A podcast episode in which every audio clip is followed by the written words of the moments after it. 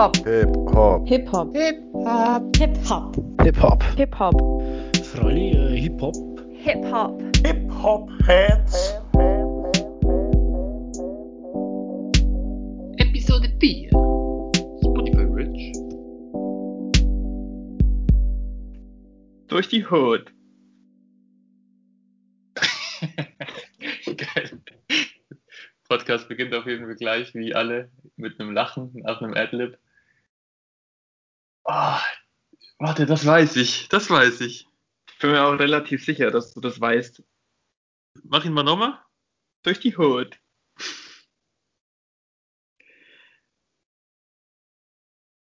Oh. Näher war ich auf jeden Fall bei deinen Adlibs von meinem Gehirn noch nicht dran. Okay, gib mir einen Tipp. Ich bin's raus. Ist jetzt so circa 3 Jahre alt. Gut. Flair. Ja, nicht ganz. Aber du bist auf dem richtigen Weg. Okay, dann das ist ein Feature. Das waren die maskulinen Zeiten, wo hier der Dude noch am Start war. Wie hieß denn der nochmal? Ist einer, der bei maskulin war und jetzt nicht mehr ist? Ich weiß nicht genau, ob der bei maskulin war, aber meinst du Sentino? Nee, okay, weil das war ja schon noch ein bisschen länger her. Ja, aber ich glaube, du bist in der richtigen Richtung. Ist das Lied Dieser Boy? Nein. Natürlich dann nicht. Das hat vom Tonfall perfekt gepasst. Yeah. Okay, sollen wir es auflösen? Ja, löse auf. Das ist Mosenu auf Gänsehaut. Ja, den habe ich gemeint. Ja, ich weiß. Der war ja dann einfach da. Das war ja so ein klassisches Flair-Ding. Der hat ja immer so einen Sidekick. Oder bin ich jetzt völlig falsch? Nee, das war schon der. Nee, hast schon recht, da gibt es schon ein paar. Da war dann irgendwie mal Jalil da, dann war Sentino da, dann war der da. Genau. Und dann war der auch wieder weg. Aber eigentlich waren die ganz geil zusammen. Ich fand auch, dass das ziemlich gut gepasst hat bei den beiden. Gänsehaut, der Track. Track war Gänsehaut, ja. Ja, die Dinger waren ganz geil. Ja, da packen wir auf jeden Fall welche in die Playlist, würde ich sagen. Fun Fact, bevor wir richtig loslegen, weißt du, wer der aktuelle neue Side-Gig von Flizzy ist? Wen er jetzt ausgegeben hat? Also ich weiß, dass der momentan ziemlich viel mit Katja Krasavice macht. Flizzy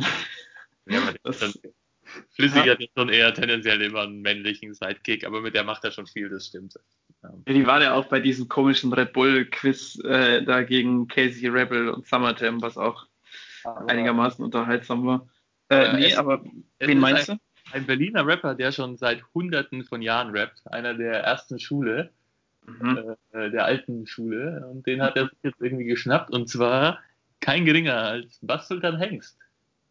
Ach, ja. Okay, das ist komplett an mir vorbeigegangen. Was machen die jetzt so? Das ist einfach so der Sidekick Nummer 24 jetzt. Ja, genau. Und er war jetzt auch schon in den ersten Videos und so. Er chillt da jetzt auch immer mit Symes und Flair bei sich im Loft im Studio ab irgendwie und postet Insta-Stories und so. Ja, es ist auf jeden Fall der Neue an Flairs Seite. Und in einem neuen Video ist er und Arafat auf jeden Fall auch schon am Start. Und damit ab. Oh Gott, ey. Ja, das ist auch eine ewige Liebe. Genau. Ja, so viel zum Anfang. Jetzt erstmal herzlich willkommen zur Episode Nummer 4 unseres mittlerweile in Hip-Hop-Heads umgenannten Podcasts. Ja, nach langer Pause sind wir wieder da, die Hip-Hop-Heads. Genau. Zur Umbenennung vielleicht eine kurze Info. Das hatte einfach den Hintergrund, dass es leider schon einen Podcast oder ein anderes Format mit dem Namen gab, was leider auch ein bisschen naheliegend war. Und wir uns gedacht haben, wir wollen da vielleicht irgendwelche zukünftigen Problemchen vermeiden. Und haben da mit der Umbenennung gedacht, wir sind auf der sicheren Seite. Und ich glaube, das war die. die einfache, kreative Lösung, genau. Aus der Pferde gezogen, vor allem It's an American Podcast, so don't mess with the Americans, wenn es zu rechtlichen Sachen kommt, ne? Das lassen wir lieber mal schön. Definitiv. Deswegen sind wir jetzt offiziell unter Hip-Hop-Heads am Start. Und, wenn wir das schon verkünden, die nächste Verkündung, ihr findet uns jetzt auch nicht mehr auf Soundcloud, sondern nach wochenlang 10 Verhandlungen haben wir es jetzt zu Spotify und Apple. Spotify safe, Apple wahrscheinlich, bis ihr es hört auch, geschafft. Und wir kommen meinem großen Ziel von Spotify Rich immer näher. Jetzt müsst ihr nur noch alle fleißig hören. Den Link werden wir natürlich irgendwie euch zukommen lassen, beziehungsweise die Links. Und dann geht's ab jetzt auf den großen Streaming-Portalen ab. Genau, auf jeden Fall. Und das hört man, glaube ich, in vielen anderen Podcasts auch. Sollte das irgendwann der Fall sein oder das sollte das dann klappen mit Apple, dass wir auch in den Apple-Podcasts stattfinden, auf jeden Fall immer gut bewerten, weil das erhöht nämlich die Reichweite anscheinend. Also ich kenne mich da auch nicht so gut aus, aber das ist das, was eigentlich alle immer so mitgeben. Und da würden wir uns natürlich sehr, sehr freuen, wenn das... Und lasst auch mal ein Like da oder ein Kommi oder ein Share oder eine Mention. Das wäre voll toll. Genau. Und dann kann man ja eigentlich schon mal direkt einsteigen, würde ich sagen. Ja, steigen wir mal ein. Jetzt haben wir mit diesen betriebswirtschaftlichen Hintergrundinformationen genervt und mit Flissi, unserem neuen Sidekick. Und dann steigen wir jetzt ein mit, lieber Patrick, mit was? Mit eigentlich einem Thema aus der letzten Folge, wo ich aber gerne auch nochmal was dazu sagen will. Und zwar, wenn man so ein Format macht, dann lernt man ja durchaus auch dazu, so von einer Folge zur nächsten und spricht da ja irgendwie auch nochmal drüber. Und wir hatten ja den Anspruch, oder den haben wir natürlich ja auch immer noch, dass wir jetzt da kein journalistisches Format aufziehen wollen, sondern einfach so ein bisschen schnacken über das, was uns Spaß macht, über das, was wir so gerne hören und was mit was man sich so beschäftigt, auch so fernab von der Musik. Ja, und wir hatten letztes Mal bei den Wie-Vergleichen das Thema Kollegah und also ich fand den schon gut, so, so ist es nicht und habe den auch so vor ein paar Jahren auch sehr, sehr intensiv gehört. Ja, der Typ hat einfach mittlerweile so ein etwas anderes Standing in der Öffentlichkeit und meiner Meinung nach auch völlig zu Recht, weil da Sachen einfach gelaufen sind, die man, glaube ich, nicht mehr so wirklich nachvollziehen kann und wo ich zumindest, und ich glaube, dir geht's da ja ähnlich, also das auch einfach nicht mehr so richtig gut finden kann und da, ja, also wenn man sich jetzt mal die Echo-Debatte anschaut und dieses ganze Du bist Alpha Zeug und ja auch so einen leichten Drall in Richtung Verschwörungstheorien. Ja, da kann ich einfach nicht mehr so ganz mitgehen und dementsprechend haben wir uns einfach gedacht, auch wenn wir jetzt so einen leichten Schnack hier haben wollen, muss man Sachen trotzdem einordnen, weil man die einfach schlecht so unkommentiert stehen lassen kann. Das heißt jetzt nicht, dass irgendwelche Lines von ihm aus den letzten Jahren nicht witzig oder gut waren oder sowas. Das ist damit auch nicht gemeint und ich glaube, das kann man durchaus auch nochmal differenzieren oder beziehungsweise differenziert darüber sprechen. Aber so die Person an sich schwierig und sollte auf keinen Fall auch so rüberkommen, dass wir den jetzt krass feiern als Person oder so. Also manchmal geht es dann vielleicht auch einfach nur ums Handwerk. Und genau, das war mir einfach nochmal wichtig anzumerken. Ja, finde ich einen vollkommen gerechtfertigten Einwand.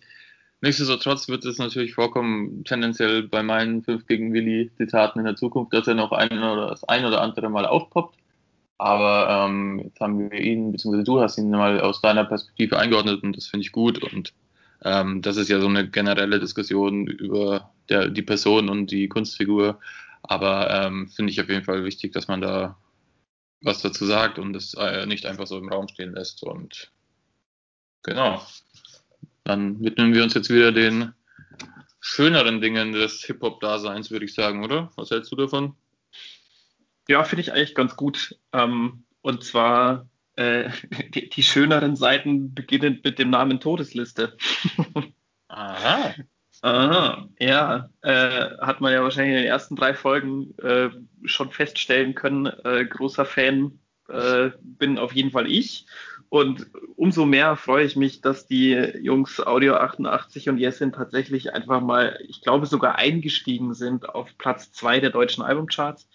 Waren da leider nur eine Woche. Ich glaube, das wird immer so von Woche zu Woche, glaube ich, werden diese Plätze ja neu vergeben, sind dann abgerutscht auf, weiß ich nicht, irgendwas bei 45 oder sowas, aber einfach, also dass die da einsteigen, fand ich schon abgefahren und auch auf Platz 3 der deutschen Vinylcharts und da sind sie tatsächlich immer noch und ja, das sollte jetzt einfach nur an der Stelle eine kleine Erwähnung sein, freut mich sehr und ja, genau. Gutes Album. Alle kaufen, alle anhören. Das sind auch so richtige Vinyl-Künstler einfach, wo wahrscheinlich der Großteil der Hörer auch einfach Bock hat, sich die Vinyl zu kaufen. Das ist, du bist eigentlich ein perfektes Beispiel für das Klientel, das sie ansprechen mit ihrer Musik und aber auch irgendwie dem Grafischen, das sie da auch schon noch ganz geil machen. Deswegen über den Vinyl-Einstieg bin ich tatsächlich nicht so verwundert, beziehungsweise ich weiß, ich kenne mich mit diesen Charts nicht so aus, vielleicht gibt es da auch ultra krasse Konkurrenz, aber Platz 2 in den normalen Charts, wo ja auch viel Streaming-Zahlen und natürlich auch die Bundles und so mit reinspielen, das ist aber trotzdem schon irgendwie krass. Ich muss gestehen, ich habe einfach original dieses Album nicht gehört, ich habe es verpasst bis jetzt in meinem Kopf. Also, ich hatte so innerlich darauf gewartet, dass es rauskommt, aber eigentlich wusste ich, dass es rauskommt und irgendwie ist es an mir vorbeigegangen. Aber das sieht mal wieder, wie ich geframed werde von diesen Spotify-Playlisten, wo ich mir ständig irgendwie, ich ziehe mir zwar verschiedene rein, aber trotzdem sind da einfach so immer die gleichen Künstler drin, teilweise, dass einfach so ein Album untergehen kann in meiner Wahrnehmung, was echt faszinierend ist. Daher jetzt erstmal die Frage, das Album ist gut, hast du ja schon gesagt, aber wie gut ist das? Also, ja, sie sagen ja selber, dass es ihr bestes Album ist. Ich finde, es ist schon ordentlich böse auf jeden Fall, aber es ist auf der anderen Seite auch schon nochmal so ein Stück weit persönlicher ist, glaube ich, vieles, was davor passiert ist. Also alleine, wenn man sich den Song Cottbus, das ist der Solo-Track von Audio 88, wo er so über seine Vergangenheit spricht und so den Kontakt und die Angst und so Auseinandersetzungen mit Nazis, mit Rechtsextremisten, mit allem, was man da so, glaube ich, in diesen Topf werfen kann. Und hat dementsprechend darauf irgendwie auch krasses Feedback bekommen und hat auch in vielen Interviews erzählt, dass er dass es ihm schwer gefallen ist, diesen Schritt zu gehen und das auch wirklich so öffentlich zu erzählen. Und das ist auch wirklich eine ziemlich krasse Geschichte. Und die Resonanz war einfach, dass es sehr, sehr vielen Leuten so geht und ging. Und ja, das ist, glaube ich, schon nochmal so eine andere Komponente, die aber für dieses Album irgendwie, glaube ich, auch, also ich will nicht sagen wichtig, ja doch eigentlich schon wichtig war, weil es halt diese Situation, die wir aktuell haben, so politisch und irgendwie auch durch Corona und die Berichterstattung und diese ganze Kritik an, weiß ich nicht, Maßnahmen und an dem, was jetzt deutsch ist und was nicht deutsch ist und was so gewisse Parteien von sich geben, finde ich, ist das ein wichtiger Beitrag dazu, um daran zu erinnern, was in gewissen Teilen von Deutschland eigentlich abgeht und dass man da auf jeden Fall einfach dagegen sein muss.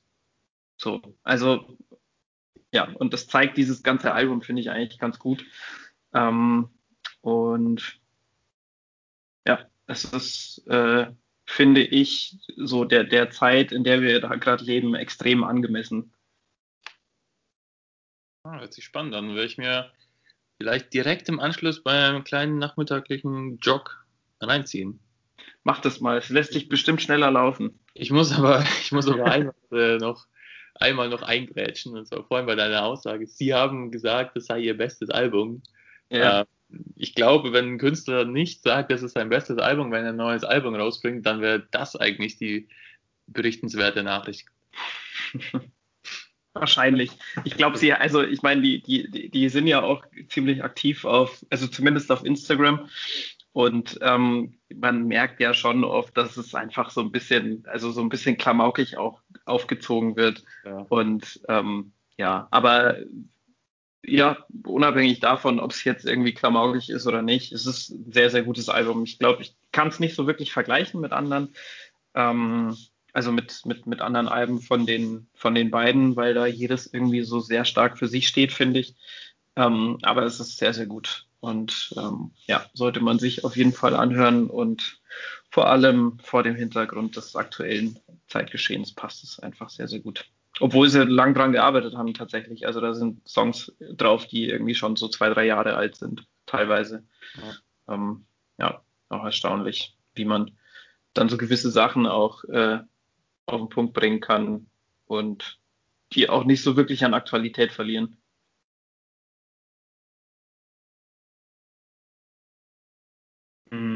Genau, aber so viel zum Thema Audio 88 und Yassin. Ich glaube, die haben auch schon sehr, sehr viel Zeit bekommen bei uns in den letzten 3 beziehungsweise jetzt 4 Folgen.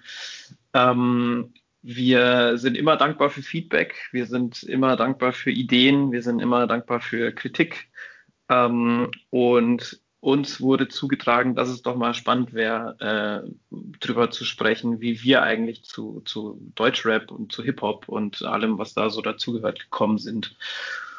Und deswegen mal so die Frage an dich, Mario. Wie ging das bei dir denn so los? Und wann und mit welchen Künstlern und vielleicht durch welche Einflüsse war das denn so bei dir? Wie ich zu deutschen Hip-Hop gekommen bin, das ist eine sehr gute Frage. Es gibt, glaube ich, eine Person, die mich da damals am meisten beeinflusst hat. Und das war der liebe Sonny Black, a.k.a. Bushido, a.k.a. wie auch immer sie ihn jetzt nennen, nicht mehr so schöne Namen. Damals, das müsste so 2004, 2005 gewesen sein, dann war ich da so im besten Teenage-Alter. Und das Lied, das mich, glaube ich, am meisten geprägt hat, oder wenn ich an Hip-Hop zurückdenke, wie es bei mir losging, auf jeden Fall Nie ein Rapper auf dem Kollabo-Album mit Baba Sord, Carlo Koks Nutten 2, die legendäre mittlerweile Trilogie. Das war definitiv dieses Video, ich habe das noch so krass vor mir, das war so richtig Street-Hip-Hop, immer schwarz-weiß, alles vom Feinsten. Ja, die Bushido-Sachen auf jeden Fall heftiger Einfluss damals. Generell alles von Aggro Berlin, würde ich sagen, das war ja dann so ein bisschen vorher, da hat man sich dann so reingehört. In dem Sinne natürlich, oder in dem Zuge von Aggro Berlin hören, ist man ja auch nicht an Sido vorbeigekommen. Das war ja dann auch damals mit meinem Blog und so schon vorher, aber das waren dann so die großen Geschichten, wo der auch richtig auf der Karte aufgetaucht ist. Dann weg von dem Agro-Camp war auf jeden Fall noch sehr viel Savas, damals eher KKS. Die Sachen wurden sehr hart von uns gepumpt, weil das einfach flowtechnisch doch schon anders war, auch als dieser ganze normale Street-Gangster-Rap. Und als er dann noch mit einem jungen Deutsch-Türken namens Echo Fresh sich zusammengetan hatte und sie da zusammen durch Deutschland getourt sind und einfach nur Bars gespittet haben, das war schon so eine kleine Offenbarung damals, wie gut Hip-Hop sein kann. Über Savas und Echo müssen wir auf jeden Fall auch mal sehr intensiv im Podcast sprechen. Da können wir auch den ganzen Podcast machen über die Geschichte. Ansonsten, also das waren so die großen Einflüsse, aber dann gab es auf jeden Fall noch, auch aus der Hamburger Richtung, eben mit Samy Deluxe, der auch schon relativ früh am Start war. Ja, wenn man sich das jetzt so anhört, alles sehr, sehr große Namen.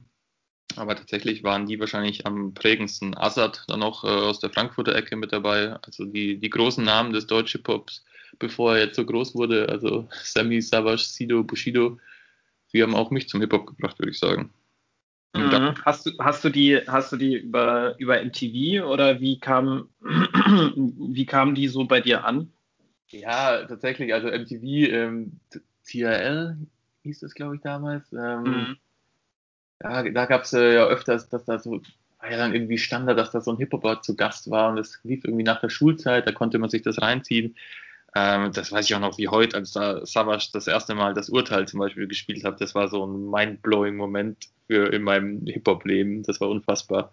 Ja, und ansonsten, das war wirklich so diese klassische jugendliche, sehr ja, Jungs halt, die irgendwie in einem Keller oder in einem Bauwagen sitzen und sich Hip-Hop reinziehen und währenddessen halt auch ganz gut das eine oder andere Getränk konsumieren.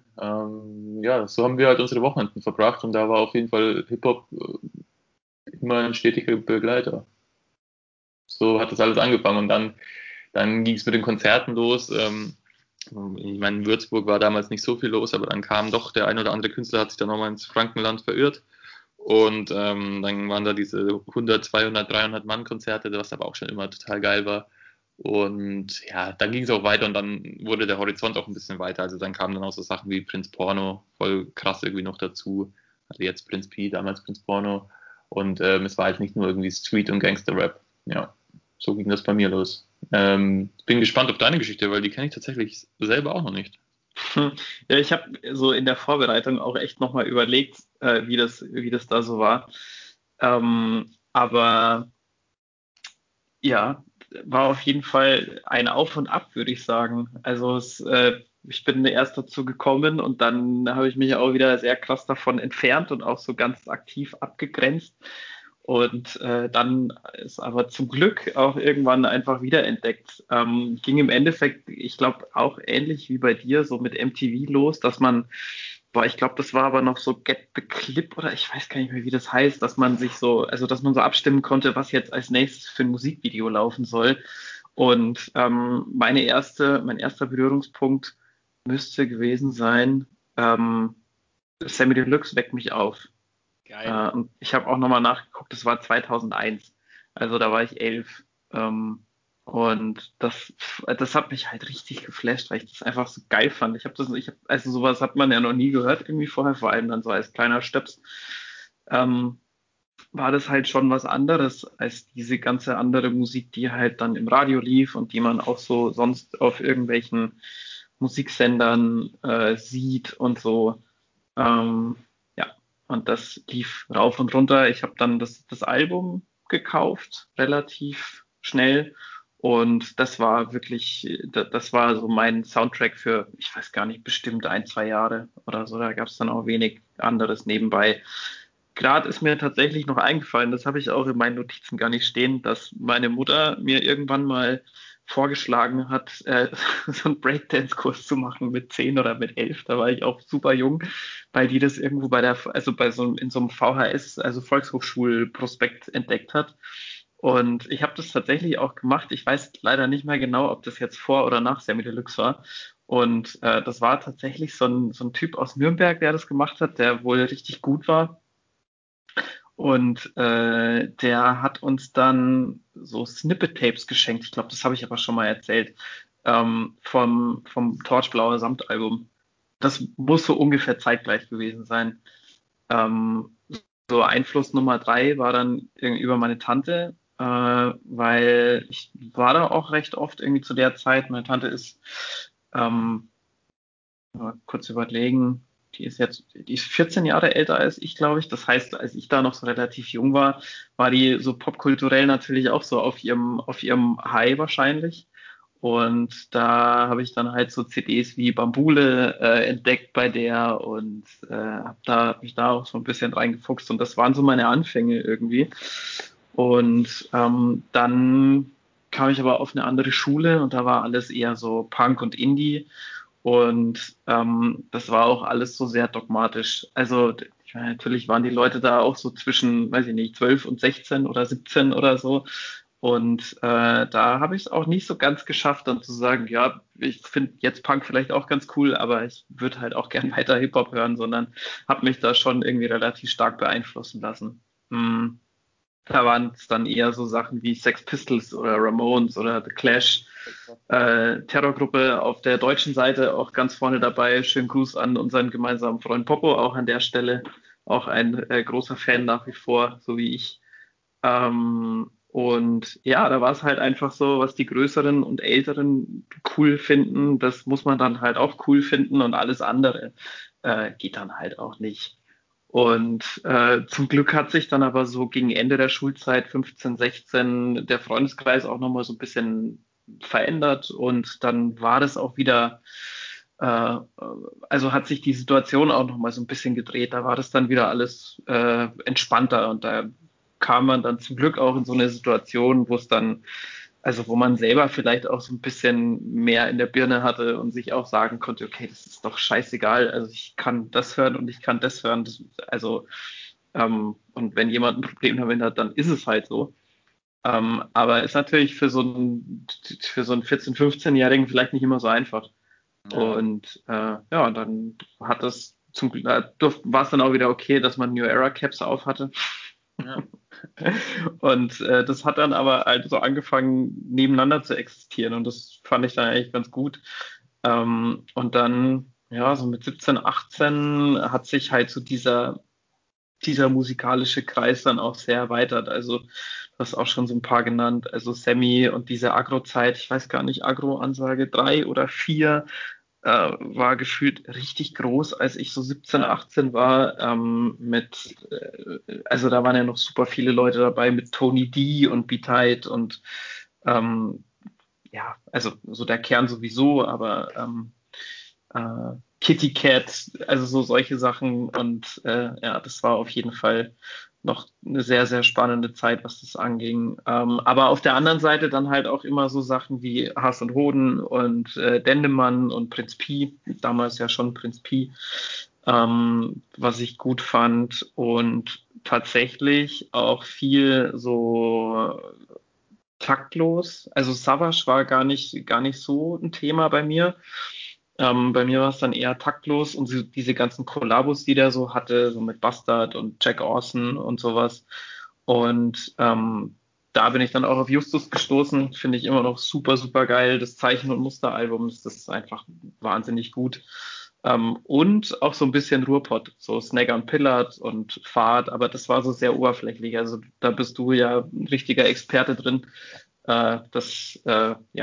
Es war so in meiner Range, aber war jetzt nie so, also man kannte das, man hat es ein paar Mal gehört, aber ich habe mich da nicht so reingefuchst. Hm.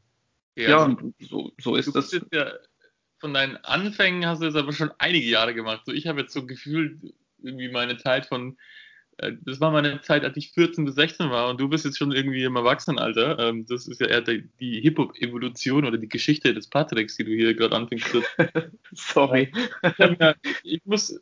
Mein Siebhirn, ich kann mir das natürlich nicht alles merken, deswegen habe ich mir versucht, jetzt ein paar Punkte aufzuschreiben, wo ich noch eingrätschen oder intervenieren oder einfach was dazu sagen möchte. Erstmal fangen wir mal mit dem Thema Popo an. Popo, an dieser Stelle, ich muss es einmal erwähnen, weil er jetzt schon so viel Props dafür bekommen hat. Popo ist der junge, Weißbier trinkende Herr, der bei uns im Intro, das übrigens jetzt auch neu ist, also falls ihr euch gewundert habt, wo diese smoothen Klavierklänge und die 808s, die dann reinscheppern, herkommen, an dieser Stelle Shoutout an Hufi, das habe ich zusammen mit ihm vor 1, 2, 3 Wochen hier in Berlin produziert auf Ableton. Jetzt fühle ich mich wie ein richtiger Musikproducer und bin voll im Game. Auf jeden Fall zurück zum Popo. Ja, Popo ist der junge Weißbier trinkende Herr, der das freiliche Hip-Hop eingesprochen hat. Da gab es schon ziemlich viele feiernde Momente. Also er ist der sympathische Franke, der diesen legendären Einspruch im Intro gemacht hat. Das war Thema Nummer 1. Popo, we love you. Ja. Nummer 2, Aggro Berlin. Also Ansage Nummer 3, welches Label ist so geil? Das war auf jeden Fall nicht, als du 18 warst, sondern das war 2002. Ja. Weil das ist so, damit habe ich quasi Hip-Hop angefangen, so ein Jahr vorher so gewesen. Also die Kitty-Cat-Zeit und so, was du meinst, das ist so Aggro-Ansage, keine Ahnung, 5 oder 6 oder so, ich weiß nicht, wie lange es ging auf jeden Fall lang. Aber die Aggro-Ansagen, alle auf jeden Fall Classic, kann man sich geil geben. Die hatten da ein gutes Camp am Start.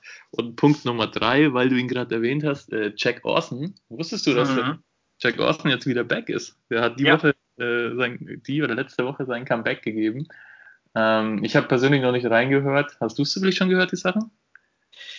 Ich glaube, einen Song habe ich gehört und den fand ich ganz cool. Aber also wirklich nur so einmal, meine ich. Ja. Kann noch nicht wirklich mehr dazu sagen. Aber fand ich irgendwie gut, dass man von dem nochmal was hört. Den packe ich mir gleich auf meine Jogliste mit Todesliste noch dazu.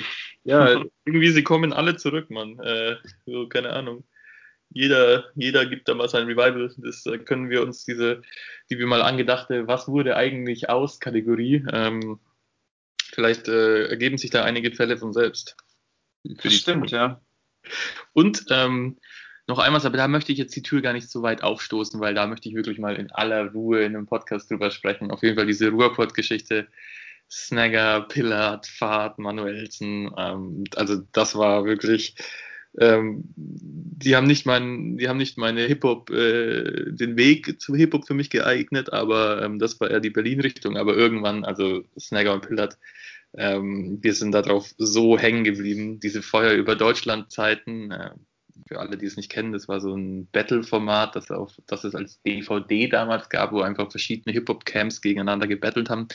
Legendär, wirklich legendär.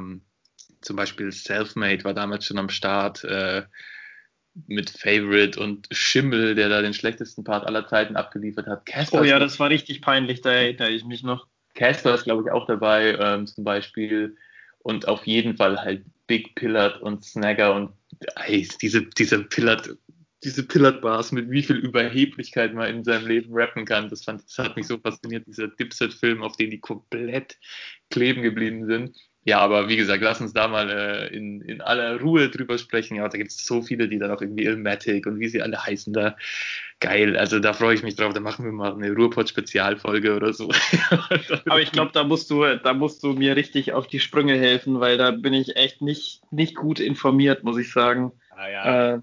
Aber da hatten wir da nicht schon mal drüber gesprochen, dass es bei dem, ich habe auf jeden Fall diesen vom All Good Podcast von Jan Wehn habe ich das, ja. Den habe ich gehört, den habe ich dir, glaube ich, auch geschickt oder so, ne? Da war Illmatic ja zu Gast und das war, glaube ich, so eine zweiteilige Folge mit 3 Stunden oder so. Alleine, was der da so Geschichten abseits von der Musik auch erzählt hat, unfassbar lustig. Also ja, das fand ich auch tatsächlich mit den unterhaltsamsten Hip-Hop-Podcast, den ich, glaube ich, jemals gehört habe. Also dann Illmatic oder Costa, der schöne Costa Cordalis, keine Ahnung, der Dude hat 1000 Namen, aber ihr werdet ihn schon finden.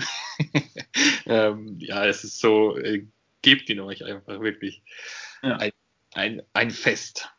Ja, und Snaggern, Pillard, die linke und rechte Hand Gottes, das war damals noch ein Mixtape, wie man damals Mixtapes gemacht hat. Also man hat sich irgendwelche Ami-Beats geklaut oder gepickt und hat da einfach drüber gespittet. Das ist für mich das Mixtape aller Mixtapes.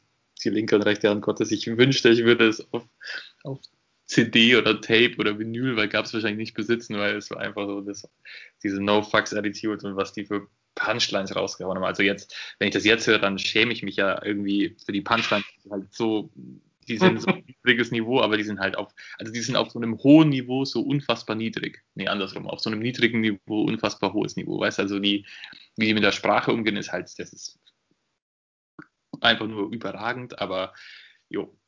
Ja. Da gibt es halt Themenschwerpunkte, darüber lässt sich zumindest streiten. Ja, ich glaube, zumindest aus heutiger Sicht ist das vielleicht auch nicht mehr so unreflektiert konsumierbar. Also ist es natürlich schon, das bleibt ja jedem selber überlassen im Endeffekt, aber ich glaube, dass so, ja, also ich persönlich würde es, glaube ich, inhaltlich mittlerweile einfach ein bisschen schwierig finden, die wird es da ja ähnlich, ja, aber es sind einfach unterhaltsame Sachen dabei. Ja, man muss schon sagen, dieses also jetzt nicht nur Snaggern und Pillard, aber diese Mixtape-Zeit, irgendwie, das fand ich geil. Wo dann einfach mal so, man hat Beats gepickt, die geil waren, die man gekannt hat, und dann hat man irgendwie selber sein Potenzial auf dem Beat gezeigt, und das war irgendwie eine simple Methode, um viel Output zu generieren, und ich fand es immer ganz cool, auch so Savas und so, die haben ja auch so, das war halt so, alle, die halt diesen Ami-Film ein bisschen gefahren haben, ne? So haben Mixtapes gemacht, oder Sammy, und ja, das war definitiv immer sehr, sehr unterhaltsam.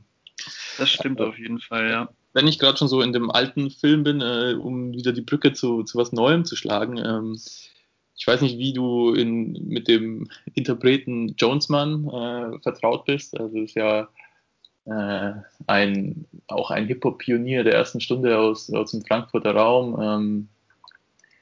Eigentlich, also er hat ein Rap-Album gemacht, dann hat er angefangen irgendwie auch R&B zu machen, er hatte schon immer eine geile Stimme, er hat so diese klassischen, die Hooks meistens irgendwie eingesungen und so, unfassbar talentierter Künstler, damals das Album SJ, also Samson Jones, so ist sein richtiger Name, war für mich auch so mit eins der meistgehörtesten Alben und irgendwie der ist seit Jahren in der Versenkung verschwunden und ich weiß auch nicht, also man denkt sich immer so, okay, da kommt mal wieder was Neues, aber dann irgendwie auch nicht und jetzt kam vor irgendwann zwischen unseren zwei Podcasten kam jetzt ein neuer Jonesmann-Track, der hieß Road to Perdition und das ist so ein 15-Minuter, wo es ein Video dazu gibt und da erzählt er einfach so von dem Struggle in den letzten Jahren und seiner Karriere und wie er jetzt da gelandet ist, wo er ist und wie es ihm geht und sein Mindstate und so und das, ich habe das irgendwie mir einmal angehört und ich fand es voll krass.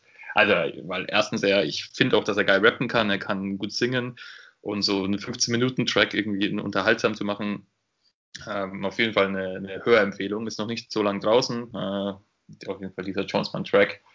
Hast du den zufällig gehört oder bist du überhaupt im Thema Jonesmann? Als Künstler wird dir schon was sagen, oder?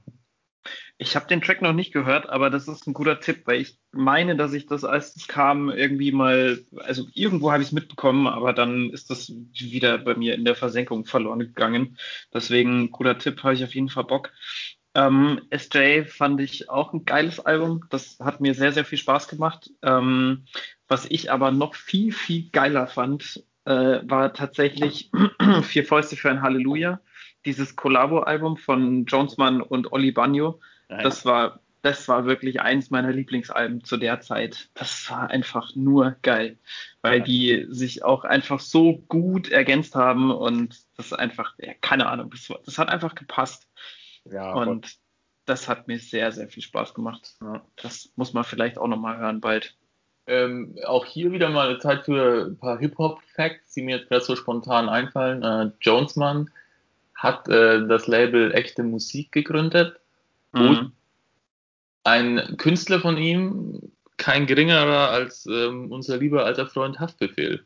Also Haftbefehl hat quasi, ich möchte jetzt nicht sagen, seinen musikalischen Anfang gemacht, aber vielleicht stimmt das sogar, aber ich bin mir nicht sicher. Auf jeden Fall ist er bei Echte Musik, hat er da seine ersten Schritte gemacht und ist dadurch dann irgendwie auf die Landkarte gekommen. Also man kann sagen, Jonesmann ist Haftbefehls Vater. Rap-technisch zumindest. Ja. Oder aufmerksamkeitstechnisch, ja. Ja. Und was noch eine Jonesmann-Erinnerung ist, die ich auf jeden Fall immer teilen werde, ein guter Freund von mir zu Hause, Olindo, auch Shoutouts an ihn an dieser Stelle, der hatte, es gab doch diesen ganz bekannten Song Fick dich, den er übrigens jetzt nochmal re-released hat, wahrscheinlich zum 100. Mal. Ja, und dieser Fick dich Song und Roland hatte einfach so ein Fick dich Merch-Shirt von Jonesmann, wo so voll fett Fick dich drauf stand. Das hat in der Schule auf jeden Fall auch beim einen oder anderen Lehrer für Irritationen gesorgt. Ja, das kann ich mir vorstellen. Eines dieser geilen Shirts, die einfach, ich wünschte, die wären alle noch da. So diese ganzen geilen alten Shirts, die man so früher gerockt hat, so von den Prinz-Porno-Shirts zu den Jonesmann-Sachen, dann, ich war gar nicht so Savas, diese cool Savas-Hoodies und so, aber da gab es schon einige bei mir im Freundeskreis, die immer irgendwas am Start hatten. Und, ja, aber also Fick dich Shirt auf jeden Fall legendär. Das war eine gute Nummer. Definitiv. Was hattest du auch so Hip-Hop-Merch? Nee, ich war tatsächlich nie so der Hip-Hop-Merch-Dude. Lass mich mal überlegen, hatte ich irgendwas Geiles? Ich gebe die Frage erstmal zu dir zurück. Ich habe ein Mongo-Clique-Shirt. Nein. Mongo-Clique. Möchtest du das kurz erklären für die Leute, die nicht wissen, was Mongo-Clique ist? Weil das ist ein Begriff, den man mittlerweile auf jeden Fall erklären sollte.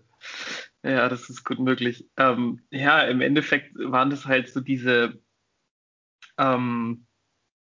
ich glaube so vorwiegend eher so Hamburger Leute, also Jan Delay, Beginner, Samy Deluxe, Ferris, Bu, glaube ich, und ja, ich glaube, man kann das gar nicht so richtig identifizieren, als die haben jetzt das gemacht oder das gemacht oder das gemacht. Das waren halt so, war halt so ein loser Zusammenschluss irgendwie. Die wurden in sämtlichen Songs auch ziemlich oft erwähnt, also von den Leuten selber. Und ja, waren, glaube ich, einfach so, ja, die haben halt so zusammen Mucke aufgenommen, wahrscheinlich gesprüht und so Hip-Hop-Dinge getan, würde ich mal sagen. Ja, ja, und das war, glaube ich, so, also zu dem Zeitpunkt, wo ich da wirklich drauf, also das gecheckt habe, war das auch gar nicht mehr so aktuell. Aber ich fand es irgendwie geil. Das, ich glaube, es war so, müsste um die 2000er, also Anfang 2000er oder so gewesen sein. Und als ich so 17, 18 war oder so, habe ich das so ein bisschen für mich entdeckt.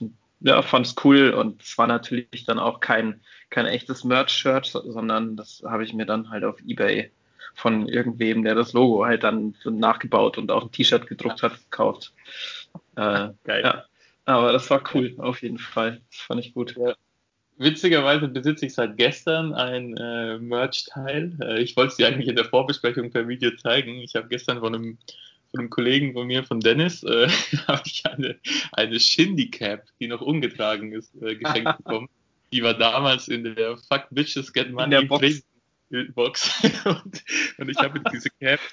Und das ist halt sogar noch, also er hat die halt einfach nie aufgehabt, es ist sogar noch diese Pappe drin. Und ich wollte sie eigentlich zeigen, weil ich sie richtig nice finde mit dem Shindy-Logo drauf. Geil. Mal gucken, ob die auf meinen riesen Kopf passt und ob meine langen Haare da irgendwie mitspielen. Aber also wenn, dann werde ich die auf jeden Fall rocken im Sommer, ey. Shindy. Klar, muss ich schon mal machen. Also ist auch besser als der legendäre Shindy-Rucksack. Ja, qualitativ sehr hochwertig anscheinend. Ja. Mhm. Aber das war bestimmt auch Bushidos Schuld, da hat er ihn bestimmt reingezwungen. Okay, ey, wir haben schon echt ultra viel geschnackt. Ich glaube, wir müssen jetzt mal zu 5 gegen Willi kommen, weil ich muss es machen, diese Episode. Ich habe so Bock drauf. Okay, ich glaube, dann würde ich vielleicht mal starten, weil du nach hinten raus da, glaube ich, die lustigere Story hast. Weil ich habe 3, also wenn du 2 hast, dann start lieber ich. Okay, ja gut, dann machen wir. Okay. Also, liebe ZuhörerInnen, es wird Zeit für eine neue Runde 5 gegen Willi. 5 gegen Willi. Kein großes Ziel im Leben, nur nicht so wie ihr zu sein. Ja, kenne ich. Warte mal. Ja, ich hab's so richtig vor Ohren, sagt man das so? Den habe ich vor Ohren. Also, extra ausgewählt, weil ich halt 100% weiß, dass du ihn kennst, aber es ist echt schwierig ohne die Musik. Ich kenne ihn auch 100%ig und das fühlt sich genauso an wie beim letzten Mal. Lass mal deine Gedanken vorbeiziehen. Mhm. Okay, es war eigentlich ein geheimer Hinweis, aber er hat scheinbar nicht gefruchtet. Nee. Weil alles zieht vorbei irgendwann. Ah, fuck, Fat Tony. Genau. Ja, alles zieht vorbei mit Dirk von Loftsoff oder so, der Tokotronic-Typ. Was für ein schönes Lied, wirklich. Ja, mega, richtig gut. Einer meiner Favorites aus dem Jahr damals, was war das vielleicht, 2019? 17, 18? Ja. Das war auf dem Jo Picasso, glaube ich. Ja. Nee, stimmt gar nicht. Nee, es war neuer. Ja, 19, stimmt. Ja. Geil. Mega. Geil. Ja. Okay. Gut, dann habe ich für dich Prinz wie Kevin, King wie Steffen. Prinz wie Kevin, King wie Steffen. Hä, wieso denn King wie Steffen? Ach, Steven. King. Alter, geil. Oh nee, ich kann es nicht zuordnen. Also ich finde es sehr schön. Also Kevin wird Kevin Prince Boateng sein und Steffen wird Stephen King sein. Aber von wem das ist, weiß ich leider nicht. Okay, ich glaube, das war tatsächlich auch ein bisschen zu schwer. Also wenn du es hörst, dann weißt du es wahrscheinlich, aber vielleicht tatsächlich auch nicht. Dr. Cooper von Megalo. Ich weiß. Was? Das weiß ich. Ja, okay, das ist natürlich... Der spittet da ja so viele Bars raus. Ja, stimmt. Erst mal draufkommen. Ach, krass. Ja, auch ein geiler Track. Definitiv auch in unserer Playlist. Über die haben wir noch viel zu wenig heute geredet. Das stimmt, aber ich meine, wenn man sich das anhört, dann kann man davon ausgehen, dass die Sachen, die wir besprochen haben, auch in irgendeiner Form da reinfließen. Aber sichi. Okay, dann komme ich mit Nummer 3 um die Ecke. Ich habe so viel Gute in meiner Liste. Was nehme ich denn? Oh ja, der hier, der ist gut. Ich hänge an der Theke. Nenn mich den Undertaker. Oh Mann, oder ja, kenne ich auch. Man könnte ihn auch so anschauen, also entweder den Undertaker oder den Undertaker, wie der Rapper. Und im Lied geht es ungefähr, musstest du dir es ein bisschen geschriener vorstellen, sowas wie, ich hänge an der Decke. Das war der beste Tipp aller Zeiten, das ist auf jeden Fall KZ. Aha. Und er von KZ macht das? Ja, ich würde sagen, es klingt am ehesten nach Tarek. Nee, es ist Nico KZ. Nein! Der hat doch die Tradition, dass es so Lieder gibt, wo er immer ein Lied so auf so einem Berliner Dialekt macht pro Album und da einfach nur gefühlt reinschreit. Ja, ja. Und diese Line ist in dem legendären Lied namens Der durch die Scheibe Boxer. Ja. Sehr gut. Also ich finde... Schlecht, Mann, das verraten wir nie was. Aber da wollte ich gerade drauf hinaus. Ich finde das eigentlich ganz witzig, weil es gibt so viele Möglichkeiten, es gibt so viele Vergleiche und so ohne Musik, das dann auch einzuordnen, ist einfach sauschwer. Und wenn das halt nicht unbedingt mit deinen Hörgewohnheiten übereinstimmt, dann hast du da einfach, glaube ich, keine Chance. Aber umso witziger finde ich es eigentlich, weil man kriegt ja einfach auch noch so ein bisschen mehr Sachen noch in den Kopf. Ist auch super. Ja. Gut. Okay, dann meine Nummer 2. Cool Savas und ich vergleichen unsere Wie-Vergleiche. Wie cool Savas und ich beim Vergleichen unserer Wie-Vergleiche. Wow. Oh Mann, ich weiß ihn auch wieder nicht. Soll ich den direkt auflösen? Ja, vielleicht müssen wir anfangen, die Sachen zu rappen, wie sie gerappt werden. Vielleicht ist es dann das... Also, da müssen wir nochmal drüber sprechen. Da bin ich mir nicht so sicher. Aber der also ein geiler Rhyme. Warte, lass mich mal was raten. Der ist von dir und irgendwie so, es geht um Wie-Vergleiche. Das könnte schon auch wieder gut in diesen Audio- und Yassin-Kosmos passen. Mhm.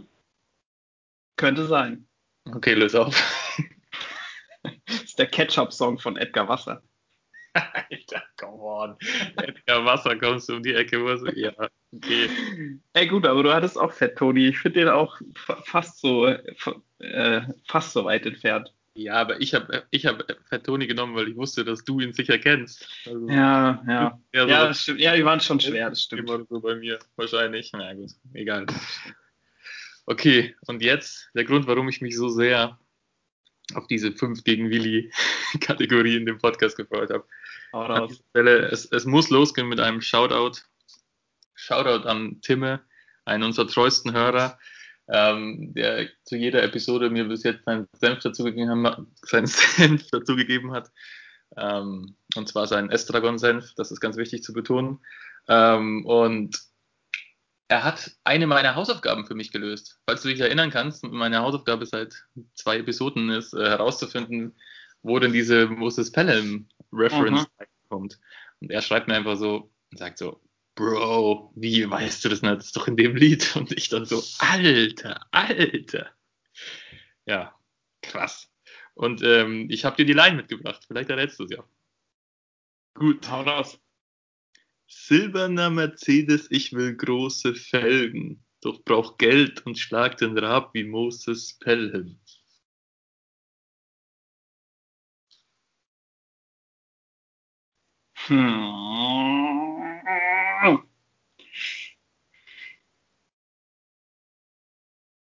Ja. Okay. Das auch, also ich weiß nicht. Also ich finde, so wie du es jetzt vorgetragen hast, klingt das nach so Kollegah aus der Guck auf die Goldkette-Zeit. Ja, also ich habe es tatsächlich auch versucht, in einem sehr genauen Wortlaut wiederzugeben und du bist auch nah dran. Es ist nicht Kollegah, es ist ein Partner von Kollegah, mit dem er sehr viel Musik zusammen gemacht hat. Favorite. Nee. Eher so ein bisschen jünger, brutaler und gut aussehender. Okay, dann ist es Farid. Genau, es ist Farid. Es ist auf dem Es ist von Summer Jam und Farid Bang. Der Track heißt Es ist soweit. Mhm. Es ungefähr müsste der so gegen 2010 rausgekommen sein. Und was das Besondere an diesem Track ist, und deswegen schäme ich mich zu Grunde, dass ich nicht direkt wusste, dass diese Line auf dem Lied ist. Das war so ein bisschen unser Abi-Track. Also es ist ein unfassbar asoziales Lied, aber es war so, das war noch so vor der Autotune-Zeit und die zwei haben es da halt einfach vollkommen überspitzt dargestellt, mit aber halt richtig kreativen, asozialen Vergleichen. Auch wie das Lied schon losgeht, ich pack's in die Playlist, hört sich einfach an, also diese, geil, wirklich, die Farid Bang-Strophe, die ist einfach von vorne bis hinten Entertainment pur.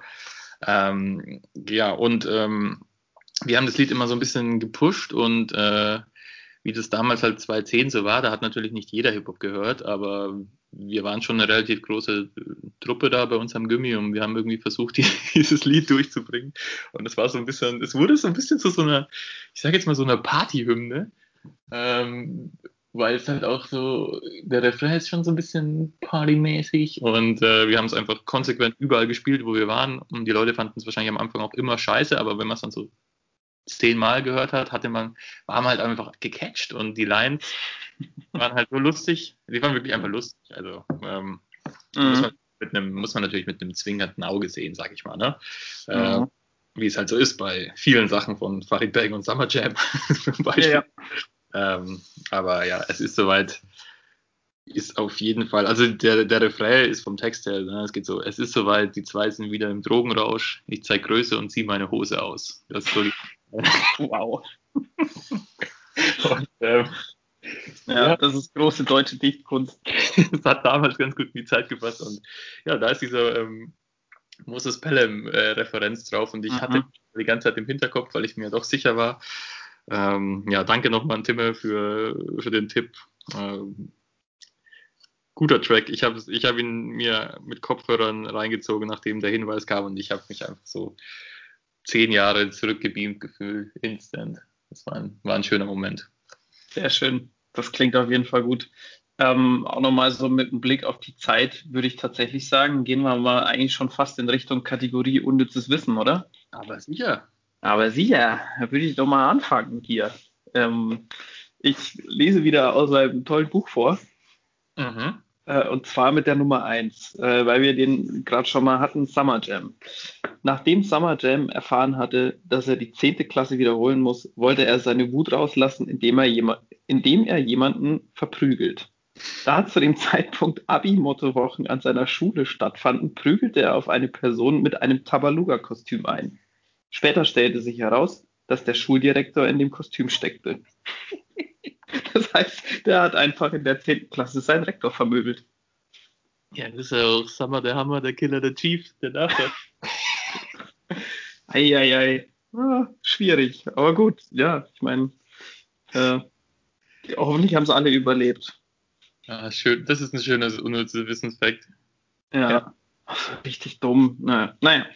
Aber den zweiten finde ich eigentlich fast noch ein bisschen geiler. K1 ist Besitzer einer McDonald's VIP-Card. Damit darf er jederzeit umsonst bei McDonald's essen, da er die Fastfood-Kette jahrelang ohne Gegenleistung unterstützt hat. Ohne Gegenleistung? Ich habe keine Ahnung, was mit dieser Info anzufangen ist, aber das würde ich dann ja tatsächlich mal an unsere HörerInnen geben. Falls da irgendjemand was zu weiß, meldet euch bei uns. Das fände ich auf jeden Fall interessant. Aber irgendwie passt das. McDonald's und K1 passen irgendwie ganz gut zusammen. Ja, irgendwie schon. Möchte ich einfach so im Raum stehen lassen. Mhm. Ja. Es war mir eine Ehre, dass wir wieder rekordet haben. Der Abstand war ein bisschen zu lang. Vielleicht schaffen wir es beim nächsten Mal, es kürzer zu halten. Unsere ZuhörerInnen möchten gefüttert werden und dann wird es auch nicht so lang. Diesmal sind wir, glaube ich, ganz schön lang. Aber ja, wir sind nur so bei einer Stunde wahrscheinlich. Ja, geil. Das ist ja auch unsere Spotify-Premiere und je länger, desto mehr Geld kommt hoffentlich jedes Mal. Gut. Genau so ist es. Gut. Vielen, vielen Dank fürs Zuhören auf jeden Fall. Ich hoffe, das hat wieder sehr viel Spaß gemacht. Sorry für die lange Pause und natürlich, vielleicht sage ich es diesmal zum ersten Mal richtig, wir gehen, wie wir kommen. Deswegen übergebe ich nochmal an Big Pat für ein Adlib. Durch die Hood. Servus. Servus.